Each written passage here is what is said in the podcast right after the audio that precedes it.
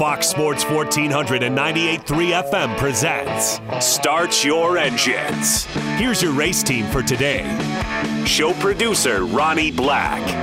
Track reporter and racing insider Nelson Crozier. Former NASCAR team manager and author Greg Moore. Now, here's your host for Start Your Engines, racing historian and author Perry Allen Wood.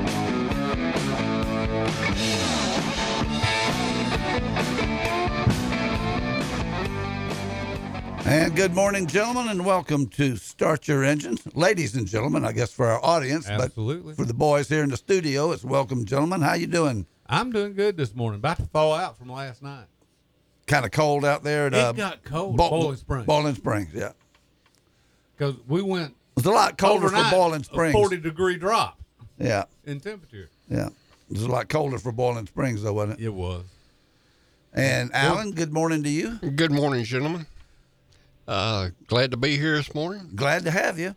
We gonna do it without Greg again this morning. He's still recovering from some health problems. He and his wife, and I thought we had him again this week, but it's kind of one of those day by day things. It is, and we wish Greg a speedy recovery, and hopefully he'll be back next week. But he's got us a fine guest and one that I've never talked to. That will be fun. You told me who it was. Go ahead and tell the audience. Yep. It's got Dr. John Craft, who, now I've written a few books, but now he's written a bunch of books, and he's, I'm pretty sure he's been a federal judge or still is, and an attorney. And he has written. I think federal judges are a lifetime appointment, aren't they? Maybe. We'll find out. I mean, you can retire, but you're not forced to retire. Well, you could be. If you did something wrong. Wackadoodle. But Dr. John Craft has written a lot of books. He wrote a lot of books on Fords and Ford products. I know I've got a book of his on Mustangs. Mm-hmm. He's written a lot about the Trans Am series that Bud Moore was so successful in, and he's a big Bud Moore and Greg Moore fan, which made it so easy for Greg to get him for our show. And he has done a lot of restorations. He restores cars. He goes out and finds cars and documents their history and restores them. And that's something that I really love, not just writing about, motorsports, but actually gets hands-on and finds these historic race cars. Or, these days, Alan, if you find a car out there and restore it, I mean, it doesn't have to be a big winner to be a historic race car. I mean, they're just hard to come by, and there's a lot of them out there that haven't been found yet. And when they are found, you document it, you spend thousands of dollars fixing them up, and you've really got a valuable piece of equipment. Yes, you do.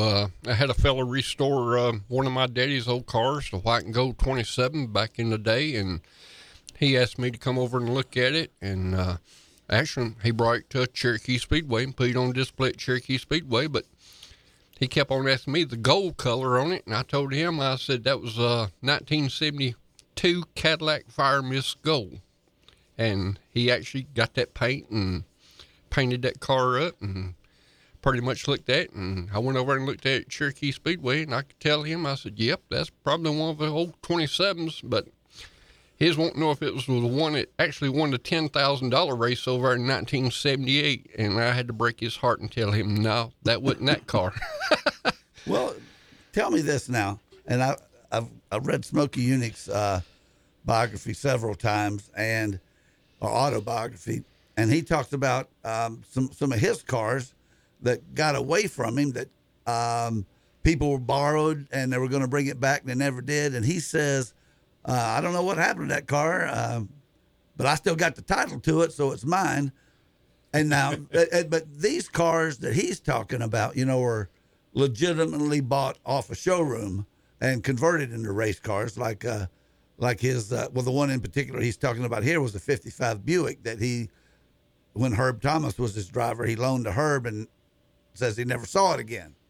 And but as in general, when you construct a race car, It doesn't have a title, does it? No, it does not.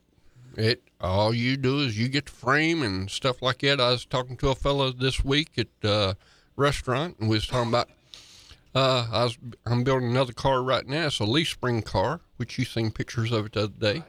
And I told him that I'd went to the junkyards and stuff like that, was looking for 70 to 1972 Camaros, and I said they're getting to be hard to come by.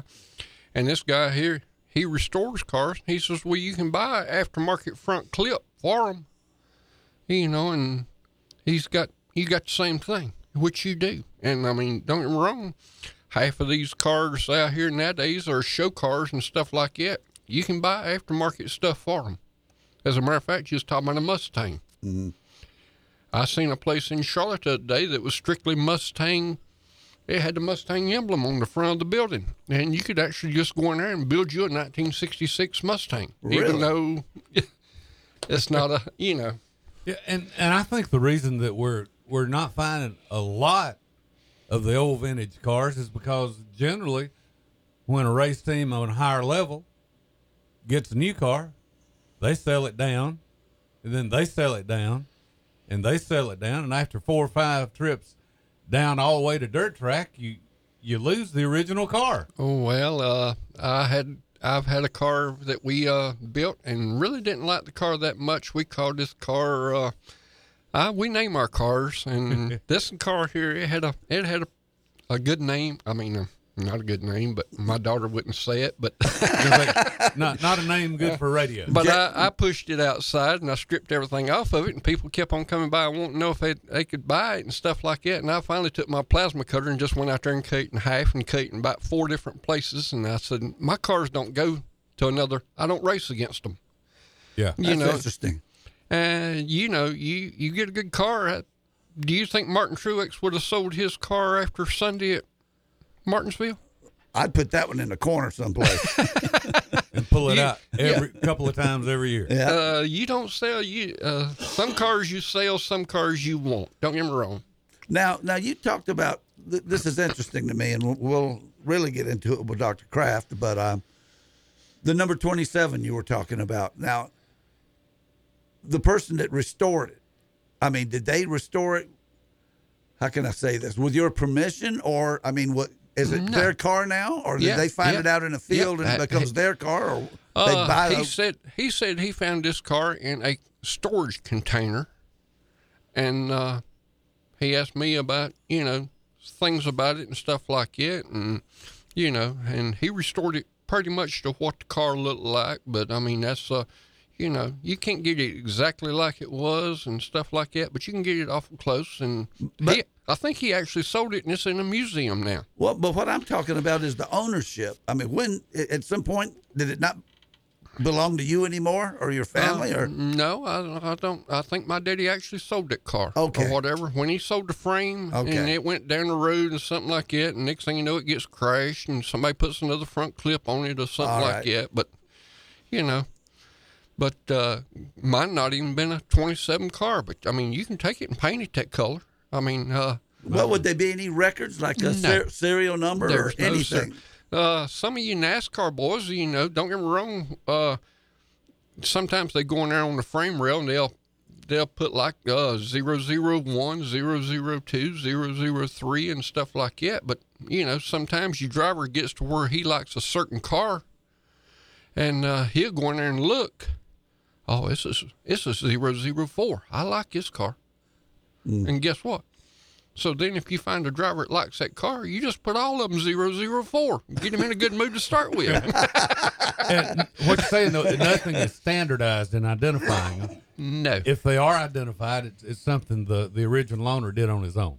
You're exactly right. Don't get me wrong. I've got some pictures of the 27 car and Barry Wright back in the day in the 70s. He was one of our premier chassis builders here in Spartanburg. Still is, isn't he? Yes, he is. And he's doing good after his heart attack the other day. He's back in the job and back in the shop working and stuff, from what I hear. And but I seen a picture, and I could pick out every one of Barry Wright's race cars because he had a certain bar inside the race car that went from the center of the car all the way down to the right front, and that was one of Barry's, you know, one of his unique building characteristics. That's exactly right. Well, you know, up at Alex Beam's Memory Lane Museum in Mooresville, he has got, I mean, door-to-door, bumper-to-bumper historic race cars. And he admits some of them aren't the real McCoy, and some of them are recreations. And there's one of Bud Moore's Dale Earnhardt Thunderbirds, the boxy one, not the slope nose car. And at that time, I was pretty heavily involved with a Racers Reunion. I got off of there because But anyway, another story, another day. It sure certainly is, and not much about racing. But anyway, but there was some talk on there about whether this was really the car, and of course, Alex Beam, you know, would say, "Well, of course it's a car. I bought it, you know, blah blah blah." And it never was sold to anybody else. But anyway, we went up there one time. The first time I took Greg with me to do a book signing up there. When they used to have shows, and they don't have them there anymore, unfortunately. And anyway, Greg walked over there to it, stuck his head inside and looked at the roll bars. I mean, it didn't take him 10 seconds to say, "Oh, that's our car." I mean, you know, he looked at the way it was welded, and there was a certain thing about the way the roll bar was made, and he said, "That's no question about it. This is our car." Well, think back just several weeks ago that we saw a car authenticated in the parking lot of Applebee's. That's right. When the Allison's car was identified. Yeah.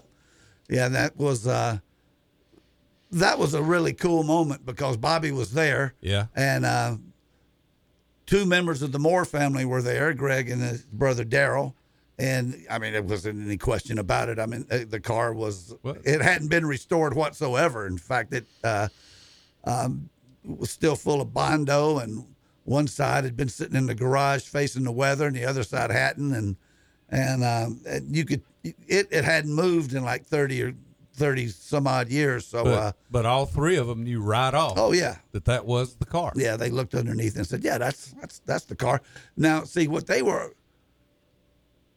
concerned about was which car. Yeah, because you know, they were everybody wanted it to be the one that that was in the 1979 Daytona 500 when they had the big fight. When Bobby, and, you know, it's like the backdrop of the fight. Yeah. Bobby Allison pulls up, and when they're out there swinging and rolling around in the grass and everything, that Bud Moore car's in the background, and there was a lot of discussion as to if that was the same car because, you know, they had more than one car. Right. And I don't know that they ever came up with an answer.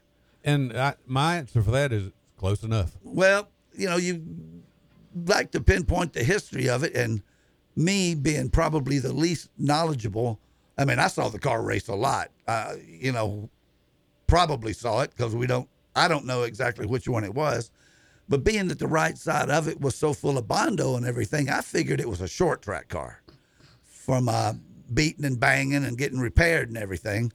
And maybe even Darlington, you know, where the right side takes the beating. But I never heard for sure which car it was, and I don't know how many they had. I know they had a short track car and a super speedway car and probably at least an intermediate car, and that would be three right there. I know Greg always said when we wrote his book about they had a little trick that they did, and this reminds me of something that you talked about last week, Alan, about trailing arms. And Greg said that they always had extra long trailing arms on the super speedway car, and it took a long time for a lot of people to catch up with them to see why they handle so well on the super speedway. And of course, I call that racing geometry. I don't understand it that well. But obviously you do, with talking about the trailing arms and all that stuff. But, you know, things like that is how you can look underneath one and figure out which car it was. Yeah, you can just kind of identify certain things for certain racetracks, and that's just... Had a guy this week was talking about he's going to get him a Longhorn chassis, and I couldn't believe how much they're getting for these late model dirt chassis now. He said he's paying $71,000 for it. Holy moly! $71,000 or $7,100? $71,000 just for a rolling chassis for a dirt car. Huh. Well, that's without the motor. Now you got to go to Clements and go over and spend you another $60,000 to get you a good motor. Man, and these boys was racing that, and he said he told them boys up there, he said, I want one just like Jonathan Davenport's or Tim McCready's. But guess what? What? You might not get one like they got. I mean, I told them, I said, if I was going to give that man $71,000, I'd walk up after Jonathan Davenport got out of his car in Winter Circle and said, that's my car. I just bought it because they driving what they call house cars in a way. Yeah, yeah. And well, that's a whole different story. I mean, that's so much money involved in that now. I would have never dreamed it that a dirt car today costs that kind of money. And well, you pay $71,000 for one, you want to be able to expect that they're not going to build one just like it for somebody else. You're exactly right. When he told me the right front spindle alone for a Longhorn chassis is $1,000 because it's already got the degrees built into the spindle to where you don't have to do it with the top A-frames and stuff. Well, I'm still thinking about those $2,200 springs Jeremy was talking about last week. And well, there are no more shade tree operations. Not winning, yeah. Not winning. You're exactly right. All right, well, we're going to take a break right now and come back and talk to Dr. John Craft and find out a lot more about this very subject. And I can't wait to hear about all he's contributed to auto racing with his books and his restorations. You're listening to Start Your Engines on Fox Sports Spartanburg. There's no points racing here. Greg, Perry, Ronnie, and Nelson are racing to win. You're listening to Start Your Engines on Fox Sports 1498.3 FM. When John B. White Sr. opened the Beacon Drive-In in 1946, he probably couldn't have imagined email, the internet, or heck, even Morgan Square having a fountain. But I'll bet you Mr. White always envisioned the Beacon offering great food and tremendous service. And now, 70 years later, that tradition continues. You can't count on everything, but Spartanburg has always counted on the Beacon Drive-In for 70 years. That's decades aplenty. The Beacon, where the food is always good since 1946. Speedy Lube in Inman says to save time is to lengthen life for you and your car. Let Speedy Lube, Asheville Highway in Inman, lengthen the life and performance of your vehicle. Speedy Lube offers professional ASE certified mechanical service for your car. Be it an oil change, AC work, tires, brakes, front end, or any type of major or minor repair. Trust Speedy Lube in Inman. Open weekdays from 8 till 6. For fast, fair, and friendly service, visit Speedy Lube, Asheville Highway in Inman. Fox Sports 1400 now has an app. Like mozzarella sticks? No, it's an app for your phone. My phone is hungry? Okay, so for the rest of you, download the Fox Sports 1400 app today with our elite audio text line. Just search Fox Sports 1400 in Google Play or the App Store. Download our app today by searching Fox Sports 1400. Every now and then, we need to get away and relax. And there's no better way than spending time at the lake. Wateree Lake RV Park and Marina in Liberty Hill, South Carolina is the perfect place to decompress. At Wateree Lake RV, enjoy full hookups, a bathhouse, bar and grill, and a boat ramp marina with ethanol-free gas. Hookups available on nightly, weekly, or monthly. Wateree Lake RV Park and Marina in Liberty Hill, where families get away. Mention Fox Sports 1400 and get 5% off your stay up to 3 days. Call 803-273-3013. Trucks, we want trucks. If trucks are what you want, Greer Nissan is where you need to be. Nissan Truck Month is on now. Get rock bottom prices and payments on hundreds of new Nissans, like the Nissan Titan. Drive for $349 a month, or save up to $10,000 off MSRP, or drive a 2020 Nissan Rogue for only $229 a month. That's right. You can get a new 2019 Nissan Titan for only $349 a month, or save up to $10,000 off MSRP, or a new 2020 Nissan Rogue for only $229 a month. During Nissan Truck Month at Greer Nissan, you can get rock bottom prices and payments on all your favorite Nissans for the truck you want at the price you need. Hurry to Greer Nissan for Nissan Truck Month today. Greer Nissan. Low prices, big selection, and committed to quality customer service. Visit us on Wade Hampton Boulevard, or you can see all our deals online at GreerNissan.com. Call 864-479-1197 for more details. F45 Training, the world's fastest growing Strong Fitness Network has now made its way to Roebuck. This new fitness studio brings a new style of training to the area and is open to all fitness levels. F45 Training is a global fitness training community specializing in group workouts which are fast, fun, and proven to get rapid results. F45 offers members an unlimited array of training programs designed to unify the muscle groups and make you look, move, and perform better in all aspects of your life. Find them on Facebook or Instagram and sign up for your free week now. F45 Functional Fitness Training, located at 4795 South Church Street in Roebuck, or call at 864-810-4528. Are you sick of all the cookie-cutter, boring barbershops? If so, you need to visit the Ironspur Barber Company in Hillcrest Shopping Center. At the Ironspur Barber Company, professionalism and customer service is their top priority. Owner A.J. West makes sure that every customer gets exactly the haircut they want when they sit in his chair. So if you want to get your hair cut like you like it and in a fun, man cave-like environment, then give A.J. a call at 864-466-5289. The Ironspur Barber Company offers military and first responder discounts, and everyone is always welcome, even Clemson fans. First-time visitors mention this ad and get $5 off. Call for an appointment today at 466-5289. The Elite Audio text line is open via the Fox Sports 1400 app. Download it now by searching Fox Sports 1400, either at the Apple Store or via Google Play.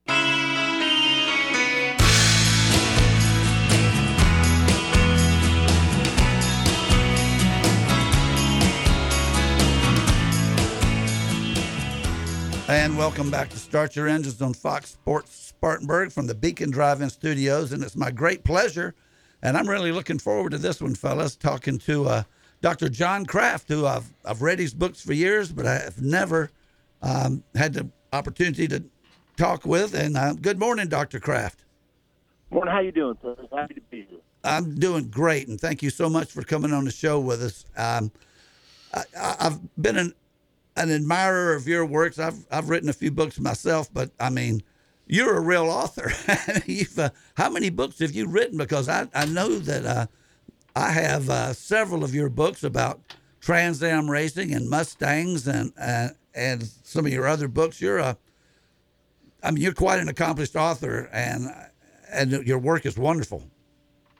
Well, I appreciate that. It's mostly been a Walter Mitty thing for me. I've actually written a dozen books, and I think I'm probably going to leave it right there because I much prefer working in the garage on old race cars today to sitting at a typewriter. But I appreciate the kind words. I've been a race fan all my life, and that was just a natural extension of being a fan. Well, I think that's one of the reasons that we like you and like interviewing you is that because you're not just an author that sits back and researches things. You do like to get in the garage and turn wrenches. Oh, yeah. Yeah, my fantasy is if I had been a little older, that I might have gotten a job at Holman-Moody, say, in 1966. Of course, the reality of working 9 to 5 or longer at a workshop, a race shop like Holman-Moody or any of the shops would have probably intervened and made it not as enjoyable as I imagined it would have been, but that's my idea. I'd like to think that I would have been good enough to work for one of the top teams back in the 60s. Well, I haven't seen the movie yet, and I'm not even sure it's been released, but Ford versus Ferrari, I mean, I think that has a lot to do with the Holman-Moody and around 1966, does it not? Oh, yeah, it does. Holman-Moody was, for most modern fans who don't know about Holman-Moody, and that would be a lot because effectively in the 1970, Holman-Moody stopped being the race powerhouse it was. But Holman-Moody was the, I guess you could call it the Hendrick, Roush, Gibbs factory of the day, all rolled into one. It was a racing factory, and it handled all of Ford's contract racing efforts, except for some of the Mercury things that were done out on the West Coast by Bill Stroppe. It's hard to imagine a car company and its contractor, Holman-Moody, being as heavily involved in all aspects of racing.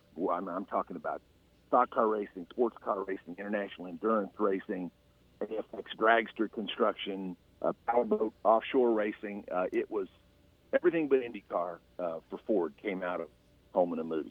And I've seen so many pictures of John Holman hanging out in the pits at Indianapolis, so he had an eye on that as well. And I am Dr. Craft would in no way correct you. I just want to interject that when you were talking about the Mercuries on the West Coast, we had a fella here in Spartanburg. I know you wrote his biography, Bud Moore, that had quite a bit to do with Mercuries too. And he and Greg, and we thank Greg for getting you on the show today. And he certainly did. And that started in, I believe it was August. It was the Southern 500 in 1963 when Bud Moore signed his first contract with Fran Hernandez, who was the Lincoln Mercury coordinator or director for motorsports. As you probably know, Perry, that very first Mercury Marauder that Bud got when he signed the contract was built by Bill Stroppe in Long Beach, California. And I think most of the Marauders that Bud campaigned 63, 64, 65, and even into 66 all started out there on the left coast. Stroppe, as you know, the Lincoln Mercury division was always kind of the redheaded stepchild to Ford. There was intercompany politics, and effectively in 64, Stroppe really got out of the business of building NASCAR race cars, and that's right about the time that Bud stepped up and started carrying the Lincoln Mercury banner for Fran Hernandez in the Lincoln Mercury division. Yeah, and that's when Pontiac sort of pulled the rug out from a lot of people, or General Motors did, and Bud had to do something. And you know, can you imagine that today, Dr. Craft, that by the time 1963 was over, Bud Moore was winning dirt track races like at Hillsboro in a Pontiac and fielding Mercury on super speedways. I mean, that would just be unheard of to have two different campaigning, two different manufacturers out of the same garage.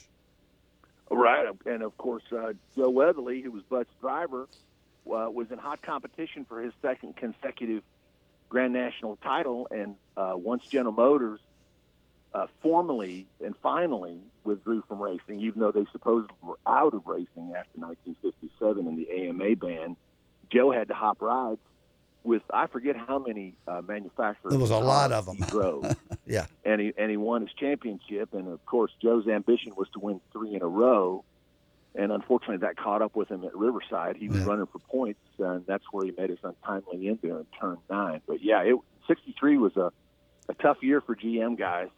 Junior once told me that just before the Speed Weeks in Daytona in 1963, the General Motors, worried about being busted up for being a monopoly, tried to repossess all of the mystery motor engines and cars just before Speed Week. You can imagine how that was received by Ray Fox and Junior Johnson. We're going to come get your car before Speed Weeks. That didn't go over too well, and ultimately they were allowed to race their cars, but that was a tough time for GM racers. And they really didn't get back into racing until 1971 as a result of GM's a precipitous withdrawal from racing. Well, and Smokey Unique as well, because we had Johnny Rutherford on the show a month or so ago, or more than that, back in the summer, and of course he won his first outing with one of those mystery engines driving for Smokey Unique. But let's talk a little bit about what you've done, because you've your experience and the things you've contributed to auto racing are massive. And looking you up last night online, I was fascinated, absolutely fascinated, with that 1964 Ford that used to be like the. It was interesting. The Holman-Moody, it was like the guest car, and Jabe Thomas ended up with it, and then you found it out rusting in a field and restored it, and that's just an amazing story. Tell us a little about that. Yeah, and unfortunately, I just lost that car to Hurricane Harvey 2 years ago. Oh Holman-Moody, no. Yes, yeah. That's the second of three Holman-Moody cars that I have restored. The first one was the 65 Daytona 500 winner that Fred Lorenzenzo found that car in Ohio. Then I found the 64, and I'm currently working on Bobby Allison's Bondy Long Holman-Moody 68 Torino, which came third behind Leroy and Cale. Yeah, actually, Cale and Leroy in the 68 Daytona 500. Now, just for instance, where did you find that car? Which one now? The Bobby Allison car. That car came to Earth. I found it in a friend of mine had it in Hoover, Alabama, and he had it for about 15 years. And I can be persistent when needling people to buy things. And he was gonna, you know, it's the same old stuff. I'm gonna fix it. I'm gonna fix it. I'm gonna fix it. And then one day the phone call came in, wanted to know if I still wanted to buy it, and before the end of the week, I was over in Alabama with a trailer. The car had come to Earth in Johnson City, Tennessee. It was last raced by a fellow named Larry Foster, who was a local guy up there. I don't think he ran Grand National. Like most Holman-Moody chassis, had a long history. It started out as Hutz's 67 Fairlane that Bondy Long campaigned in 67. And I think I saw that car win in Atlanta one year. That would have been the Dixie 400 in 1967. I believe you did. Hutch won there. Yep. That was the Bondy had two cars. He had a high-powered connection with Ford, and unlike most people, was able to get cars directly from Holman and Moody on the same basis as the regular Ford teams like the Wood brothers. Paid $1 to get the car. At the end of the year, the contract required the car to be turned in back to Holman Moody for $1. So Bondy got 267 Fairlane, raced them. One was a short track car and one was a speedway car. Turned them in at the end of the season. They got rebodied by Holman Moody at 68 Torinos. Again, one served as a speedway car, the other was a short track car. And then Bondy kind of retreated from racing at the end of the 68 season. The car went downstream. The last I know that Tiny raced the car and sat on the pole in the 71 Permatex race at Daytona, but lost an engine. Right. And then it wound up. In a scrapyard, like sadly most old race cars do. Went down the food chain. That's gosh, I love hearing about stuff like that. But getting back to what I saw on the internet last night, and all you got to do is Google Dr. John Craft, and you can see the same thing I saw last night. You found another car, or it found you, whichever way you want to look at it. It was one of Cale Yarborough's Cyclones that it had we were sitting out in a field someplace that had a second life. It looked like, I think it was number 51. And it's just fascinating the way you find these cars. Well, that car, to be clear, I found, I've restored, or I'm about to finish restoring, 4 old Grand National stock cars. The first one was the car you referred to, and I don't want there to be any mistake. That car was a sportsman car built by a fellow named, I'm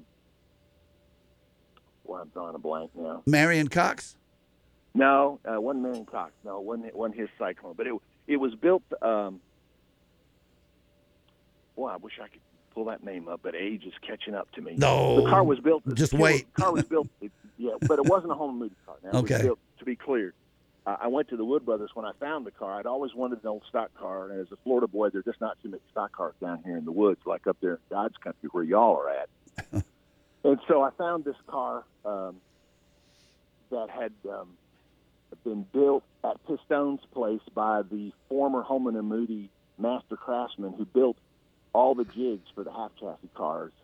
His name was Bill Funderburg. I'm finally getting past my older moment. Okay. Bill Funderburg, after he left Holman and Moody when Holman and Moody went out of business, essentially. He worked for Pistone shortly, and then he set up his own company called Tar Heel Chassis, which I believe you probably will recognize. They built an awful lot of short track cars up your way.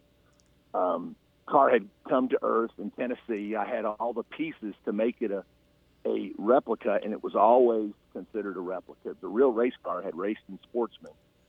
Went to the Wood Brothers, asked them what had happened to their real spoiler twos, and they assured me that none of them would ever pop up again. One had been converted to a 70 Cyclone, and the other two had gone down the food chain and been raced to death. So with their approval, I built as close a replica to Cale's car as you'll find, out of many, many original parts. I had original fenders and was a Boss 429 powered car. And after that, I got lucky and found my first Holman-Moody car.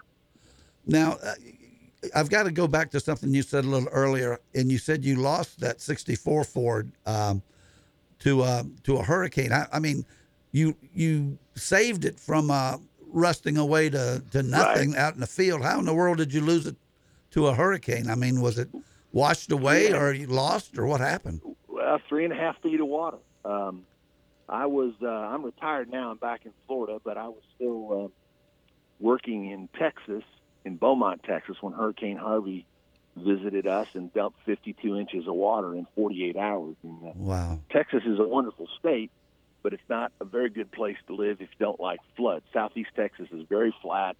The soil is very high clay content, and the water does not go down in the ground. It has to run back into the ocean or run off somewhere. And since there's not a lot of elevation, it just kind of lingers. So I lost my house, 7 cars, my shop, just everything you can imagine below 3 feet of water. I took 3 feet of water in the house, and it wasn't salt water, but that was up over the carb pad in the car. Car had to be, would have had to been completely torn down, and I had no shop or tools left to do that. And I was in the middle of litigating a big capital homicide trial. It was my last trial out there in Texas, and so time and resources prevented me from tearing the car apart and putting it back together. I had insurance on it, collected car insurance, and so it went off to the insurance company. But that was an interesting car. That was one of the Holman-Moody house cars from 1964. Holman always had an extra chassis ready for celebrity drivers. Sometimes F1 guys or USAC guys would come and race. And then the chassis also served as a quick replacement in case one of the regular team cars was destroyed at a race. They could simply repaint the house car and put it into service the very next weekend. I found it fascinating when you were talking about trying to match that color, and you couldn't find that color anymore, but you came close to it with a combination of other colors. And I actually remember I used to get my racing pictorial at the beginning of each year, or actually it would come out halfway through the year, and you could see what the cars looked like at Daytona. And I remember that 06 that, and Bobby Marshman drove it in the Daytona 500, and it was a gorgeous, gorgeous color of a sort of a chestnut, kind of between red and brown, somewhere in there. Well, it was candy tangerine. It it was actually a special George Barris color. Ford decided to be flashy, really flashy, at the end of the 1963 season, and they started painting their cars, many of the team cars, with George Barris custom metal flake colors. Even Fred Lorenzen, Wimbledon white, number 28 Galaxy, got an overcoat of candy pearl, which made the car almost look silver. It did. In some lights at some angles. Fireball's car, which was in late 63, 64, was a Ford color called Regency Purple. Same color, by the way, that was on Curtis Turner's Purple Hog. Right. That won the Southern 500 in 56. Fireball's car picked up an overcoat of candy pearl, which just made it iridescent. Right. And then, of course, there was the house car, the 06 car, that was candy tangerine. That car was painted by Kenny Redmiler, if that name rings a bell. It does, certainly. He and Bob Welborn actually built that car. They were working at Holman-Moody building cars, and Kenny, as a redhead, from best I can gather, was very fond of tangerine, I guess because he had red hair. You might remember he was a big friend of Tiny's, came from Iowa. Yep. Tiny. He painted Tiny's 63 Southern 500 car candy tangerine. He painted the 06 candy tangerine. And Reed Shaw had a modified Sportsman 60 Starliner that Kenny painted. And that was also a candy tangerine car. So there was a replacement for the 06 car that Kenny also built and painted. It was candy tangerine. So that was a popular color, at least with Ken Miles. I tell you what, Dr. Craft, this is about the fastest 20 minutes I can remember us having. You've been a wonderful guest, and I have got to point out that while you're talking about painting cars, our guest next Saturday is going to be Buzz McKim, who I think lettered that car and probably some of your other cars. Oh, yeah, Buzz has lettered all of them. I've been friends with Buzz, Junior Christmas, 30-plus years. I got to know Buzz at the archives back when I was a freelance magazine guy in the 80s.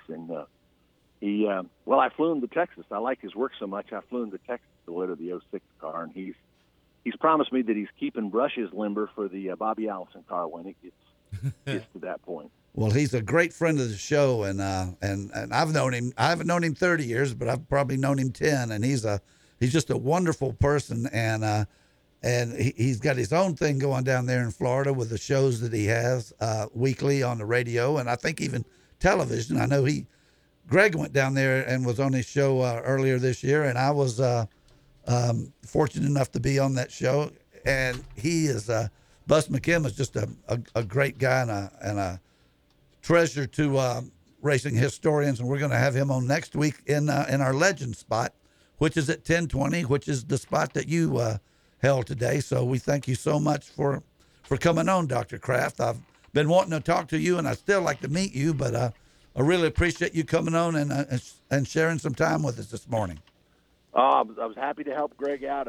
Greg's a great guy. I'm sorry to hear he's under the weather, and I wish him a speedy recovery. Please give him my regards when you see him. I absolutely will. Thank you so much, Dr. Craft. All right. Nice talking with you. Nice talking with you. And that's John Craft. And I tell you what, that was a great interview. He's a fascinating man. And not only is he a racing historian, he's got varied background. I mean, he's a federal judge. He's a doctor. He's not your average Joe. And he's got a toolbox. He does. It's fun to realize somebody with all those accomplishments still likes to get down and get dirty in the garage and turn some wrenches. You're exactly right. And, well, we're going to take a break right now and come back. And our phone's ringing off the hook over here, so that's got to be Nelson. So we'll take a break. We'll come back and talk to Nelson Crozier. You're listening to Start Your Engines on Fox Sports Spartanburg. Franks for the Memories is a great hot dog place for lunch. Why Franks for the Memories? Because hot dogs for the memories just doesn't cut the mustard. Franks for the Memories has more than great hot dogs. Enjoy a choice of 4 delicious bird dogs featuring a deep fried chicken tender on a hot dog bun. Franks for the Memories makes their homemade chili daily and has great sides like french fries, onion rings, and corn nuggets. Franks for the Memories, 468 Oak Grove Road next to Westview Elementary, is open for lunch Monday through Saturday till 3:30 p.m. Thanks for the Memories. Trucks, we want trucks. If trucks are what you want, Greer Nissan is where you need to be. Nissan Truck Month is on now. Get rock bottom prices and payments on hundreds of new Nissans, like the Nissan Titan. Drive for $349 a month, or save up to $10,000 off MSRP, or drive a 2020 Nissan Rogue for only $229 a month. That's right, you can get a new 2019 Nissan Titan for only $349 a month, or save up to $10,000 off MSRP.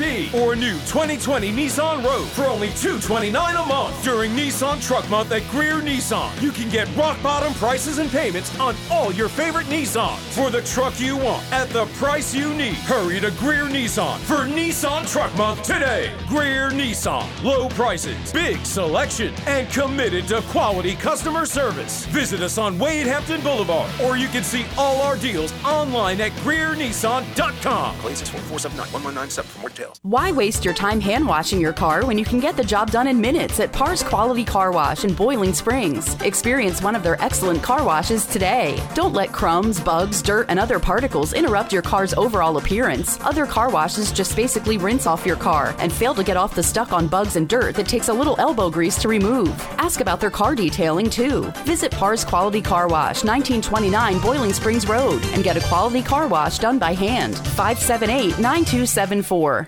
Make Phillips & Long Fuel Chesney your source for propane in Spartanburg County. They offer propane for hot water heaters, cooking, and heat. They can fill your grill tank and get you ready for grilling season. Not only do they sell propane, but they sell a large variety of propane accessories such as grill tanks and other appliances that run on propane. If your propane tank is running low, call and they'll have it filled within one business day. Call them at 864-461-8511. That's Phillips & Long Fuel, located at 421 South Alabama Avenue in Chesney. Selecting a financial advisor to entrust your hard-earned assets is one of the most important decisions you will ever make. Janney Montgomery Scott has more than 185 years of experience, tracing its roots to 1832. Janney's boutique size allows it to remain agile, meeting the demands of turbulent market cycles while addressing the needs of its clients. Trent Lancaster in the Spartanburg office of Janney Montgomery Scott sets the bar high. He provides superior advice, expertise, and support through every stage of your life and finances. As a firm, Janney's regional size offers the advantages of scale, allowing for close client relationships with personalized advice and planning. Call Trent today to discuss your estate planning needs by calling 864-585-8282. That's 864-585-8282. Or visit TrentLancaster.com.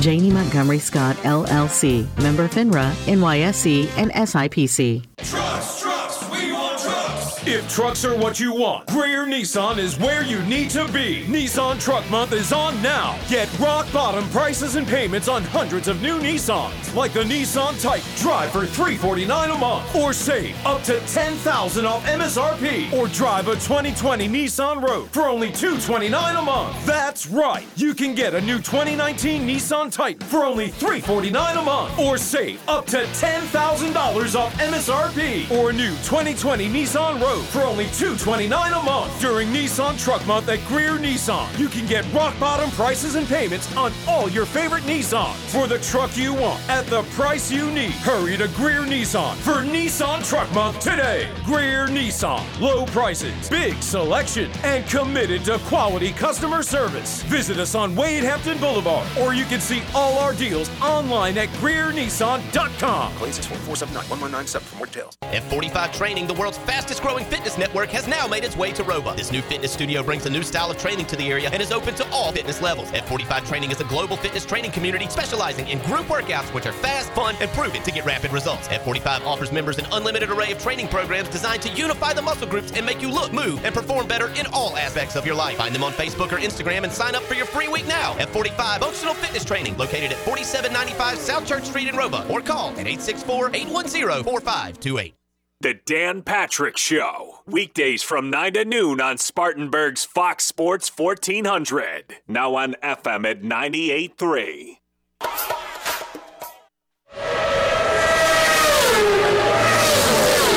Nelson Crozier is trackside and ready to go. What's going on at this week's big race? Let's go live to Nelson now. And good morning, Nelson. How are you today? Oh, doing pretty good. Well, you sound great. Quite a show last week at Martinsville. We can expect some tempers to flare with a little short track beating and banging, but it didn't disappoint us, did it? No, it didn't. Just fight at the end. Dave Nichols Jr. Got suspended for one race. Now, was he the guy that looked like somebody grabbed Hamlin got him by the horse collar, which would be a 15-yard penalty in football, and yanked him down? Is that who that was? Right. He's the tire specialist on the 22 car.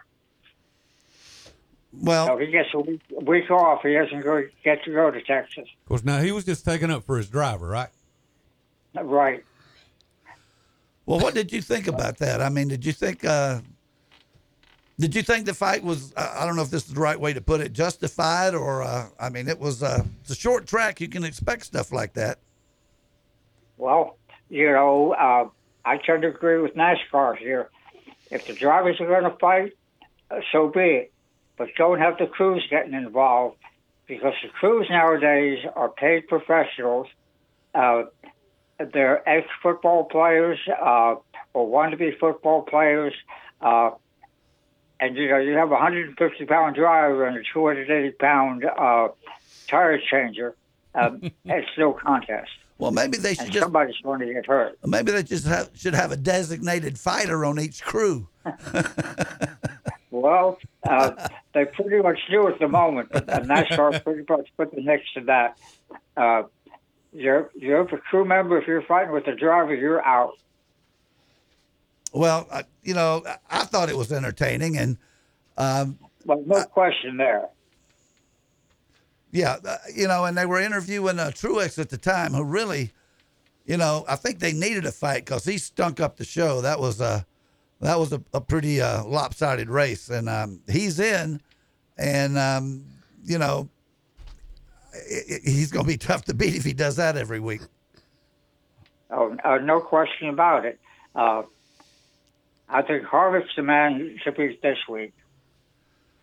Okay. Well, he's got a – I know he does real well at Phoenix, which is where they're going the week after this, but At Texas, he has, you know, he's done very well there also, and I'm looking forward to see if Logano, you know, how he rebounds from the little fisticuffs, and you know, he got roughed up pretty bad there. I didn't actually you know, I wasn't impressed, and maybe it's come out that it was intentional, but I wasn't impressed with the fact that Hamlin put him into the wall on purpose. Wasn't that just an accident, or was that intentional? Well, there's bad blood there anyway. So, yeah, that's true. There was some intention there, I'm sure. Okay, well, that's okay, too. The fact that 22 car had problems early and came back running so well, he's definitely in the hunt. Well, and you know, I don't like to see anybody run away with anything, but, you know, you've got Truex, Hamlin, and Bush, the top three in the point standings, and that's kind of lopsided towards Gibbs and Toyota, and so I've got to, you know, I got to pull for Logano, being a Ford driver myself. Right. So what else can we take away from there and in the other series? Well, you know, talking more about the Cup Series, Chip is out at 36 car for the rest of the season due to a seizure last week. So John Hunter Nemechek is filling in for him. So you'll have Joe Nemechek and John Hunter, his son, or grandson, whichever it is, both running against each other this week. As I said, Dave Nichols is out as a tire change of the Penske car for 1 week. Stockman is out at the end of the season as crew chief for the 3 car. Hamlin's having shoulder surgery at the end of the season. Go Fast Racing with the 32 car. They're entering into an alliance with Stuart Haas for next year. Chevrolet's going to have a new style Camaro for next year. I saw that. It'll be the ZL1, well, 1LE. So, you know, a lot of different things. Of course, more and more talk about Honda, either 21 or 22. Yep, I saw that as well. I'm going to stop you right here, Nelson, because last week we let it get away from us and didn't make our picks. And if we're going to catch you, we can't afford to give away weekends. But I'll let you go first. Go ahead and give us your choice. Okay, I'm going to gamble on Harvick again. But all the Stewart Haas cars are running real good. Stenhouse is running good. Kurt Busch is good. Kyle Busch is way back there. Paul Menard is 19th. Logano is 21st. So, you know, it's kind of mixed-up field this week. Of course, they don't qualify till late this afternoon. Right, and I think I'll go over the TV times later, but the Xfinity race is actually at 8:30 tonight Eastern time. That is correct. And, you know, Cup race, 3 o'clock tomorrow. And... again, got to remember there's a time change tonight. That's right. So, and something else I'm going to touch on later. Let's get our picks in, but I was going to mention that Texas is a big state for racing today with the U.S. Grand Prix 190 miles away in Austin. Yeah, why they have those both in the same weekend is kind of a mystery. Yeah, well, you know, it's... It is a mystery, and I'd be interested to see how it works out as far as the ratings and the attendance. But Ronnie, who you like tomorrow? I think I'll go with the 18. He's going to take Kyle Busch. Allen, give me the 9 car, Chase Elliott. He's taking Chase Elliott, and I'm going to give Greg. I'll give him the 21 car since said Menard's running pretty good anyway. Nelson. Alan had a question for you last week, and not only did we forget to make the picks, but we didn't ask you the question. You remember, and Alan's got this mysterious look on his face. It was about the pit road penalty for committing in the pits and the light come on. The Busch car. Did you watch the Busch car? I mean, I say Busch. It's Xfinity race. Where the two. I did not see it, but. Tell me what it was, and maybe I can enlighten you. The 2 car, he done committed to come down pit road, and he done got off the racetrack, got within a half a car length of the white line right there, and all of a sudden they flashed the red light on. I told them, I said, you know, once that boy commits and he goes below the white line off the racetrack and he's already committed to pit road, they need to let him go ahead and pit. But if he went ahead and pitted, he would have served a penalty, but he drove on through and he lost about probably 8 or 10 spots on the racetrack.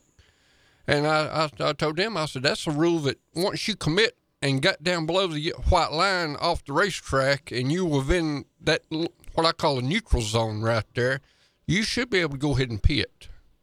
Right. Now, was it two laps before the end of the segment? I don't remember that. Okay. No, if it was, you know, the pits would have been closed.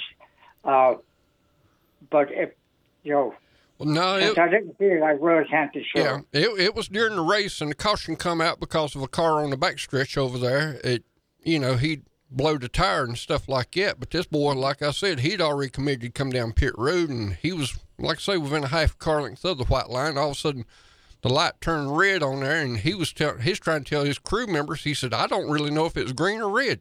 You know, but it was just a deal of that's something that they could look at. Bad timing on his part, though. Well, I mean, once you commit, more bad luck than bad timing. Yeah, there you go. Once you commit, you're saying you should be able to go ahead and pit. Well, Nelson, we got about 30 seconds here before the break. You going to be in Texas, or are you going to hang out in the Carolinas? No, I'll hang out in the Carolinas this week. Enjoy this cool weather. Yeah, it is nice weather. Of course, I think it's even cooler in Texas. They said the concession stands were sold out of everything that was warm. I can believe that. Hot chocolate. Well, Nelson, we appreciate you coming on, and you take care of yourself, and we'll talk to you next week. Okay, sounds good. All right, that's Nelson Crozier. And he's the smartest man I know. Yeah, he still is. He sounds good this morning. Well, we're going to come back after this break and do the second hour. You're listening to Start Your Engines.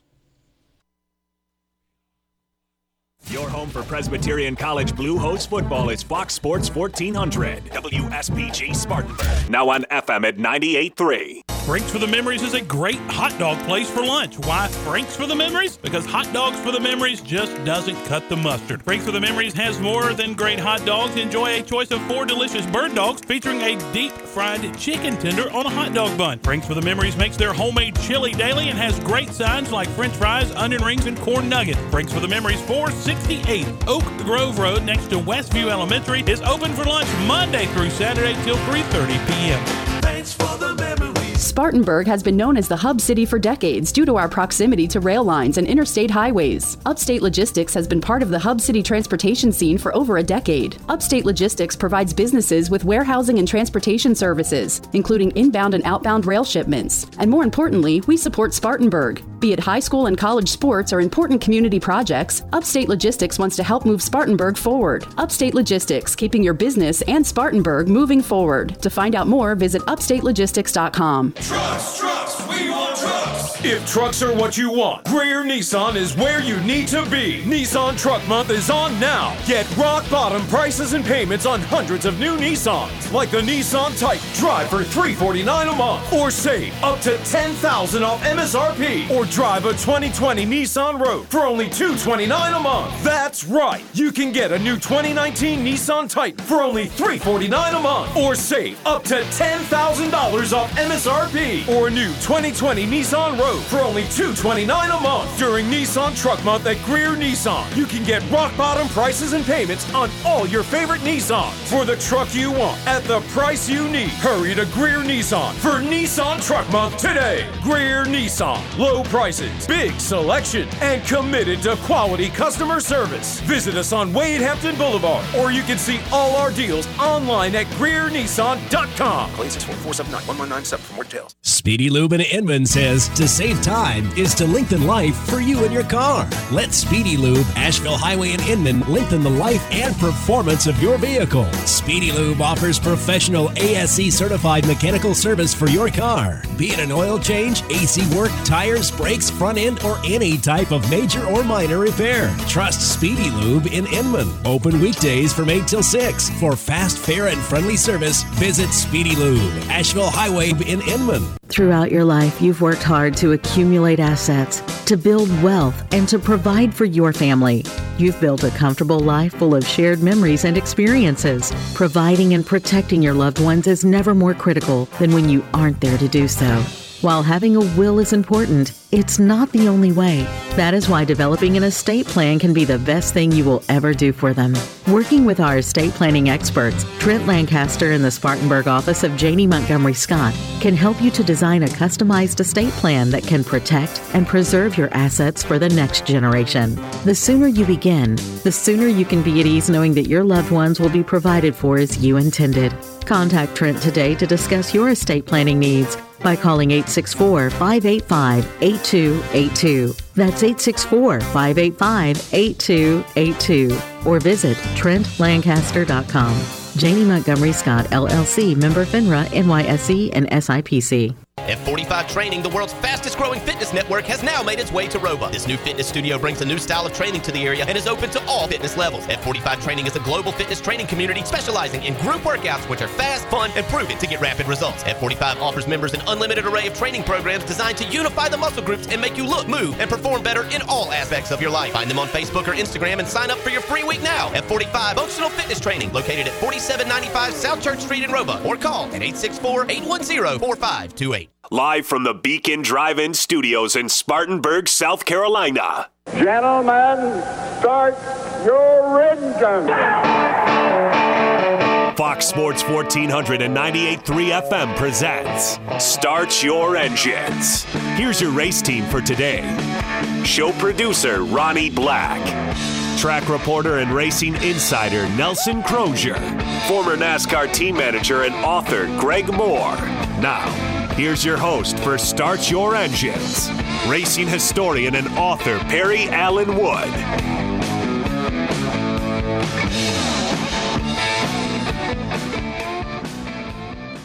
And welcome back to Start Your Engines on Fox Sports 1400. And let's do another hour, boys. What do you think?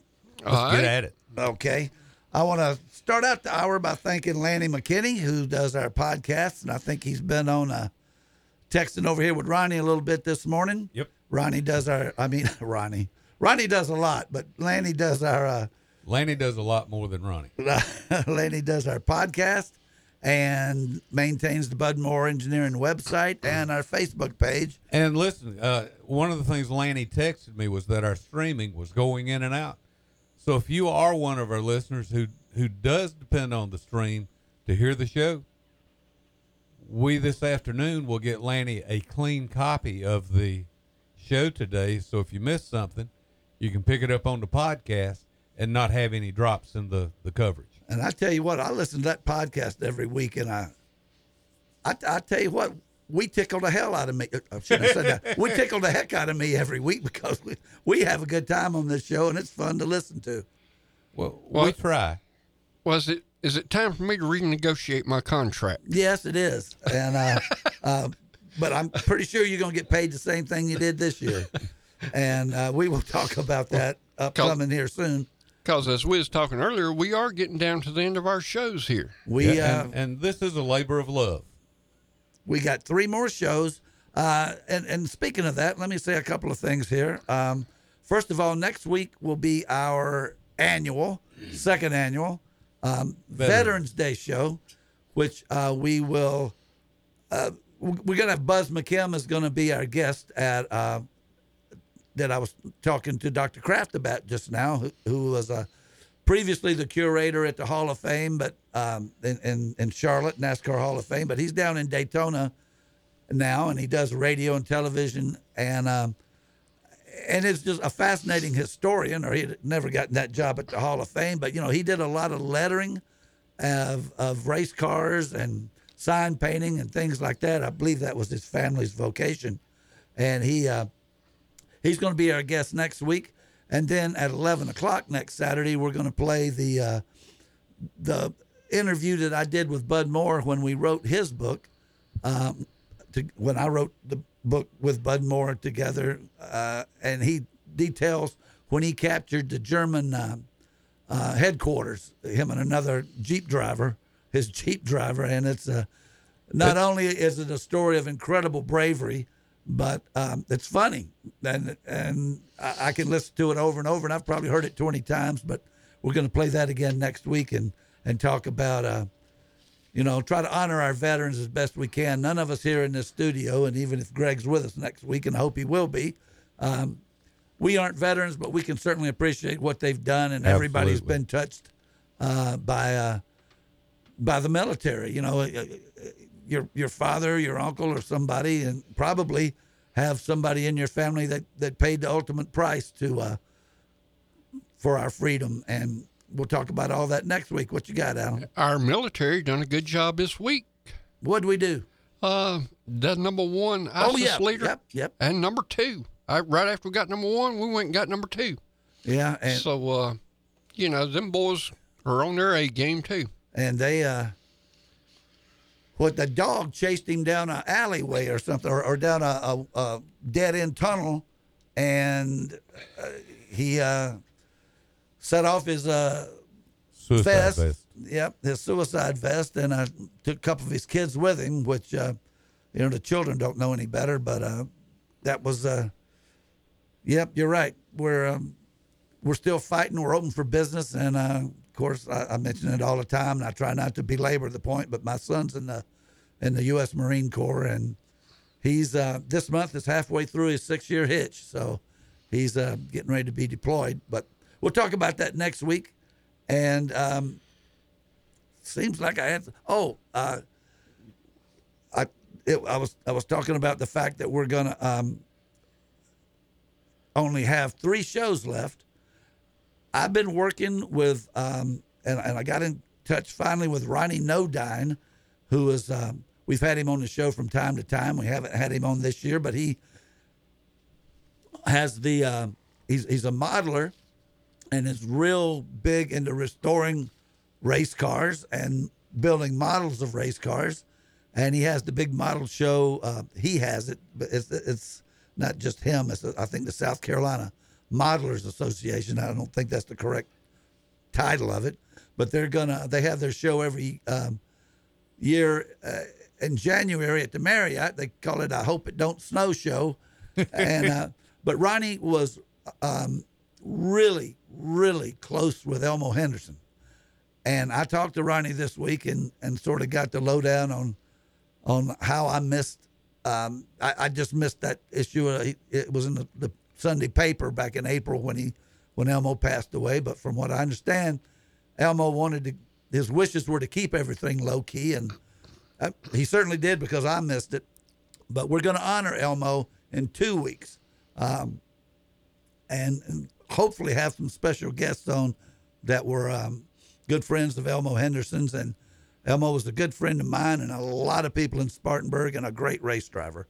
And We're gonna take care of Elmo in a couple of weeks. And you was talking about model cars. I think he actually done one of the 27 car, and somebody actually give Danny one over to Banquet when we won the championship 2 years ago of the 25T, and I was more amazed at that model car of all the detail that was in that car, as just as much as you are as the fellow was rebuilding the car. Yeah. Well, I mean, we're talking about, and I think this is the correct term, museum quality. I mean, these cars are... it's not like the model cars we used to make as kids. No, and I thought I did a pretty good job. Yeah. And because, you know, these days, and this has been the case now for quite a while, but you can go out and order or buy decals and make just about any car you want. You know, and we're talking about race car, like... if you wanted to make Nelson Stacy 61 Ford, you can get the decals out there. When I was building model cars, you know, you had to paint the numbers on there and the sponsor and everything. So as far as that goes, it's a little bit easier than it used to be. But, you know, once again, it's kind of like if you're making a real race car, you don't paint the numbers on those anymore either. Now, he was there. Dr. Craft was talking about getting Buzz McKim to letter that car of his, but that's the way they did it then. You wouldn't put a decal on a car that didn't have it, you know, originally. So there is a lot of lettering of race cars that goes on, but as far as modeling, You can. I used to make a lot of them, and I couldn't wait till I could run out and buy a '62 Pontiac model and make a Joe Weatherly or a Jack Smith or something. But I had to paint the numbers and everything on there, and I still got them, and I'm very proud of them. But you can get the decals to do that now. Yep. But back in the day, everybody don't realize that in NASCAR, you used to have a fella that walked around, and he had a big wooden box, and he had every color of paint and the paint brushes with him. And whenever somebody come up and wanted to give somebody a little bit of sponsorship money, he got that guy to come over and paint that man's name on the side of that race car that day. Yep. And, he also had a long stick with a rubber ball or something on the end of it, so he could prop his hand on that and the rubber ball against the side of the car to steady his hand so he could paint. And I got to tell you this story, and this was at the 1980 Atlanta 500. I'll never forget it. I was running around the pits with a pit pass that Greg Moore snuck to me through the fence, and I took a lot of photographs that day, and I took like 4 or 5 of this guy. He was painting the sponsor and the numbers and everything on Joe Boer's Buick. And his fingers were all gnarled and black and bent. And it was Jim Hurtubise.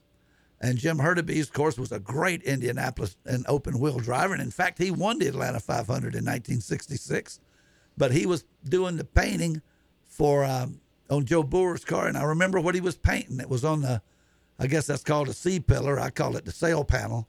And what he was writing, it said, all things are possible. But he was lettering that car with those burn-up, bent-up, damaged fingers of his, and was just, he was just smiling and as happy as could be, and put his brushes down for a minute and talked to me and let me take his picture. And I'll just never forget that. But, and I know Bud Moore had a guy. I just remember, I know his name was Bill Nash. And he worked for the Spartanburg Herald. I'm not sure what he did there. I believe he worked in the linotype, is that what they called it, the press room or something. And he did the lettering on Bud Moore's cars for years. Now, I don't know if he's the only one they had. I think he might have also worked at Wakefield Buick, or maybe I'm getting two guys mixed up. But I remember my daddy, of course, was a city cop, and he hung out at Bud Moore's garage all the time, and he was always talking about Fat Willie, and that's what they call Bill Nash, was Fat Willie, and it's I guess a lost art now. Sign painting's not a lost art, I don't think. Maybe it is, because you know if you need something put on your door of your office, or I don't think you call a sign painter anymore. You go down to some place and they'll make you the decals any way you want them. But I remember Fat Willie was an excellent barbecue, chef at the grill they had out behind Bud Moore's garage, and he did the lettering on Bud Moore's cars and probably a lot of other ones for years. And I don't know, just talking to Dr. Craft and having Buzz McKim on next week has, got me thinking about, lettering race cars the way they used to do it in the old days. Now, you talked about one time, Alan, not too long ago, about your car, and I think you said something about wrapping it.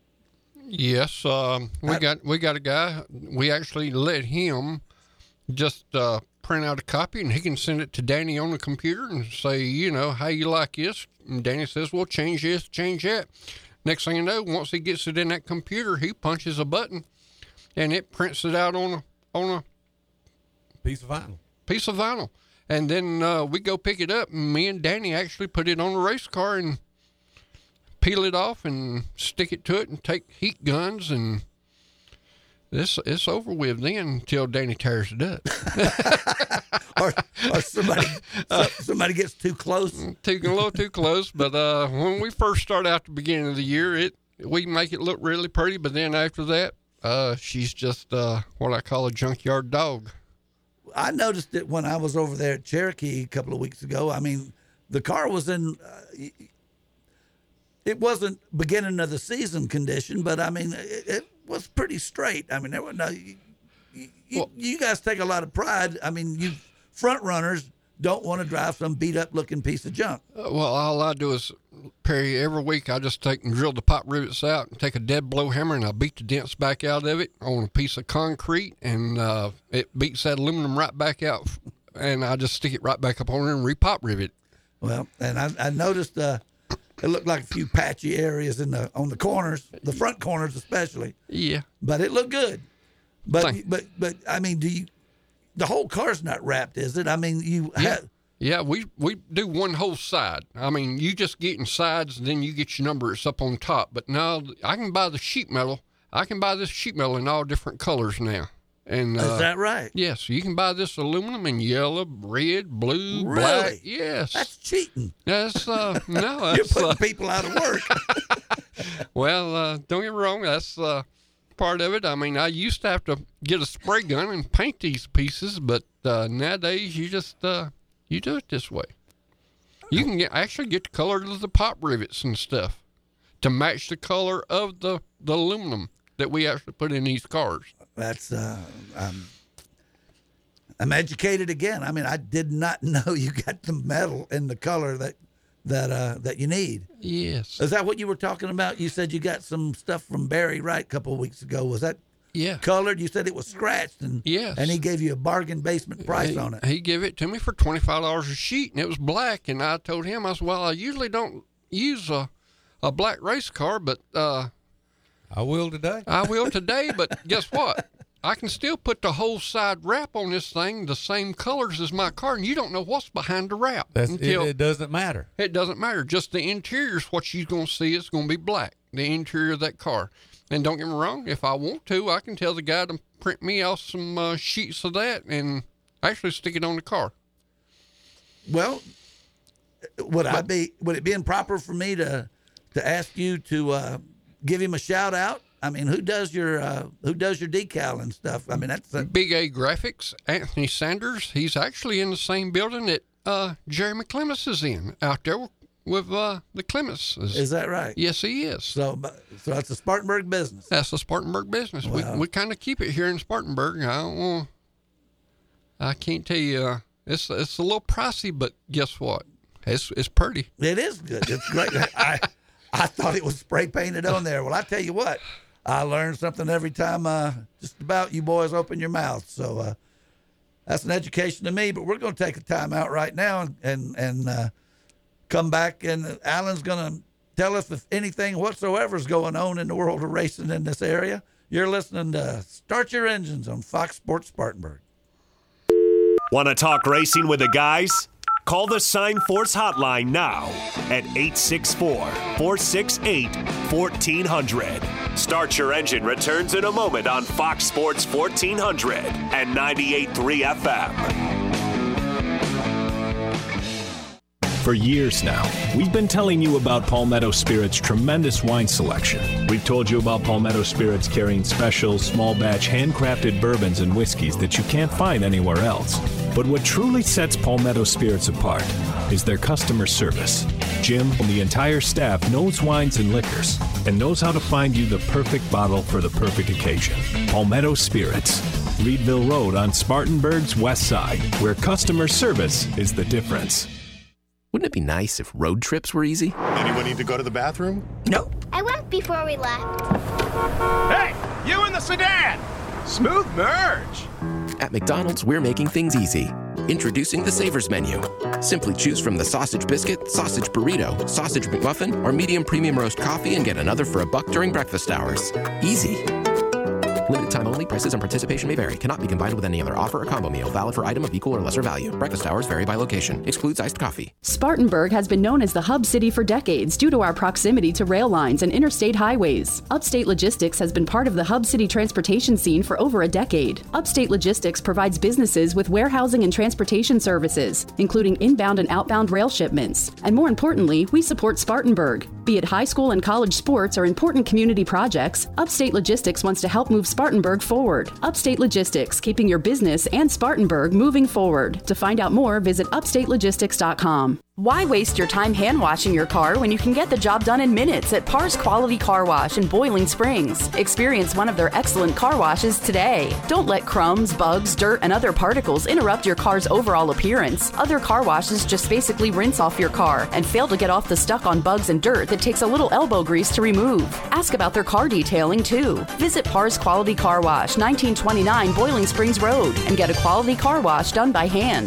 578-9274. When John B. White Sr. opened the Beacon Drive-In in 1946, he probably couldn't have imagined email, the internet, or heck, even Morgan Square having a fountain. But I'll bet you Mr. White always envisioned the Beacon offering great food and tremendous service. And now, 70 years later, that tradition continues. You can't count on everything, but Spartanburg has always counted on the Beacon Drive-In for 70 years. That's decades aplenty. The Beacon, where the food is always good since 1946. Trucks, trucks, we want trucks. If trucks are what you want, Greer Nissan is where you need to be. Nissan Truck Month is on now. Get rock bottom prices and payments on hundreds of new Nissans, like the Nissan Titan. Drive for $349 a month, or save up to $10,000 off MSRP, or drive a 2020 Nissan Rogue for only $229 a month. That's right, you can get a new 2019 Nissan Titan for only $349 a month, or save up to $10,000 off MSRP, or a new 2020 Nissan Rogue for only $229 a month. During Nissan Truck Month at Greer Nissan, you can get rock bottom prices and payments on all your favorite Nissans for the truck you want at the price you need. Hurry to Greer Nissan for Nissan Truck Month today. Greer Nissan, low prices, big selection, and committed to quality customer service. Visit us on Wade Hampton Boulevard, or you can see all our deals online at GreerNissan.com. Call 864-479-1197 for more details.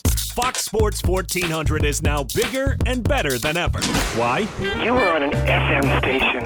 Because we're now on the FM dial at 98.3. Fox Sports 1400, now bigger and better at 98.3 FM.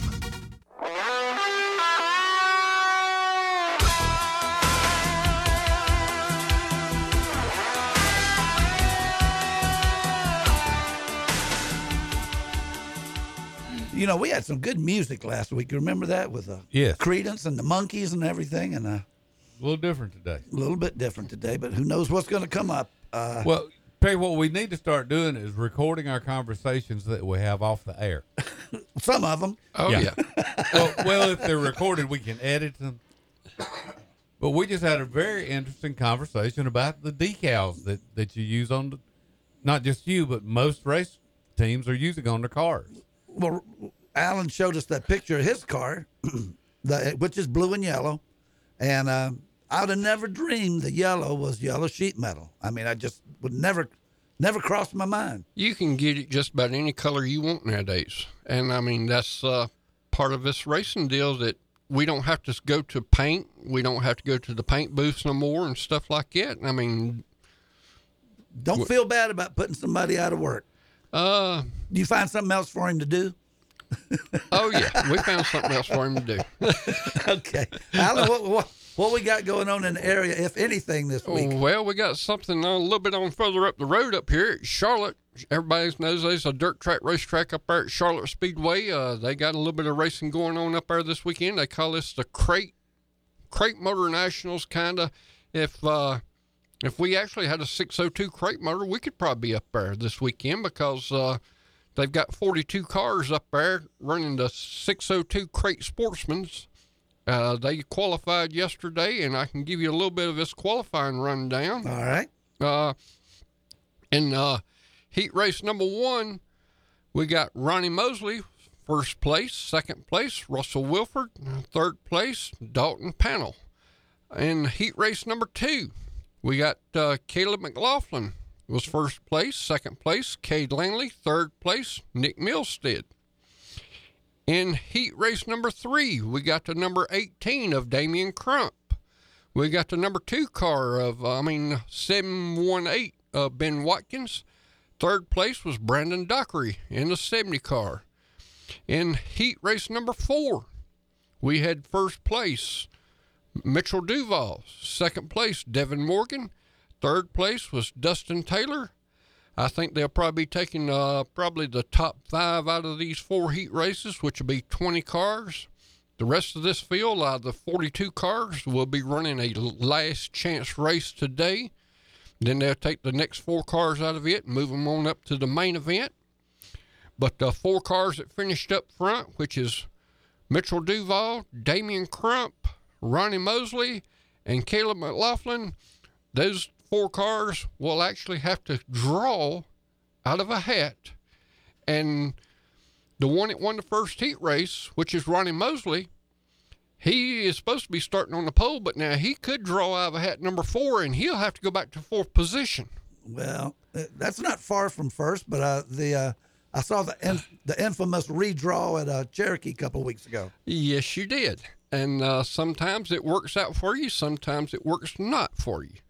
But they also had some other races up there. They got 604s and super late models and heat race.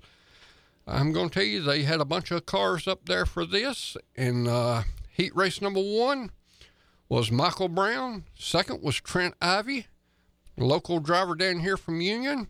In heat race number two, we had Brett Ham. He's from down here around Newberry. Second place was Timmy Harrelson. In heat race number three, Timbo Magnan. And second place was Justin Hedpes. In heat race number four, Leighton Sullivan and Matt Lone. In heat race number five, Logan Robertson and Forrest Trent. Heat race number six, Dylan Brown and Clay Harris.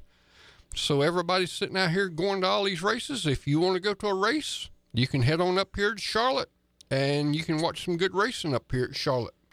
And next week, they're going to have the World of Outlaws up there.